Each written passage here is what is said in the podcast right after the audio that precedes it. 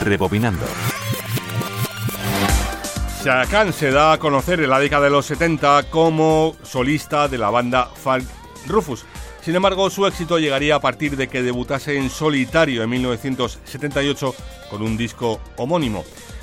Para el lanzamiento se contó con una gran canción de Ashford y Simpson llamada I'm Every Woman, que supuso además su primer gran éxito teniendo una carrera imparable.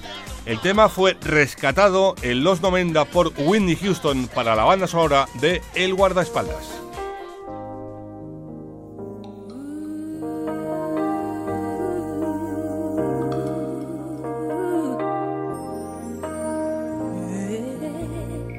Manolo Castro, Radio 5, Todo Noticias.